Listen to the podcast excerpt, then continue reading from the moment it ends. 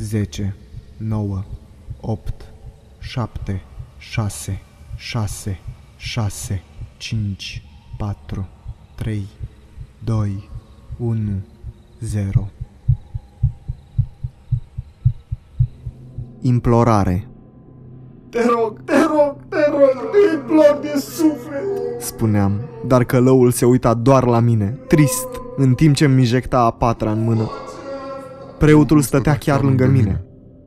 Imediat după ce apasă butonul, substanța îți va fi administrată într-o succesiune rapidă. În maximum 30 de secunde vei fi inconștient și moartea imediat după. Explica el calm, chiar dacă am auzit asta de atât de multe ori.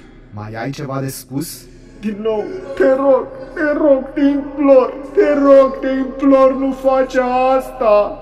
Nu face asta.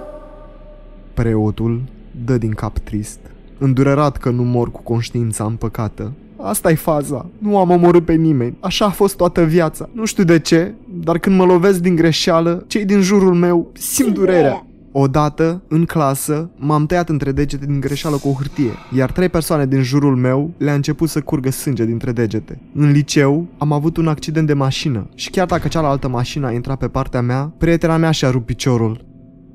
Tot timpul sunt foarte atent, am grijă de mine și încerc să fiu în cea mai bună formă posibilă. Dar când am fost încolțit de trei băieți care vreau să-mi fure portofelul, iar eu pentru că nu am vrut să-l dau, m-au împușcat în față, dar capul lor a explodat, nu al meu. După care a venit poliția. M-au găsit îngenunchiat lângă cadavre, în zăpadă, încercând să-mi dau seama ce să fac cu pistolul lor, pe care l-am luat și îl țineam în mână.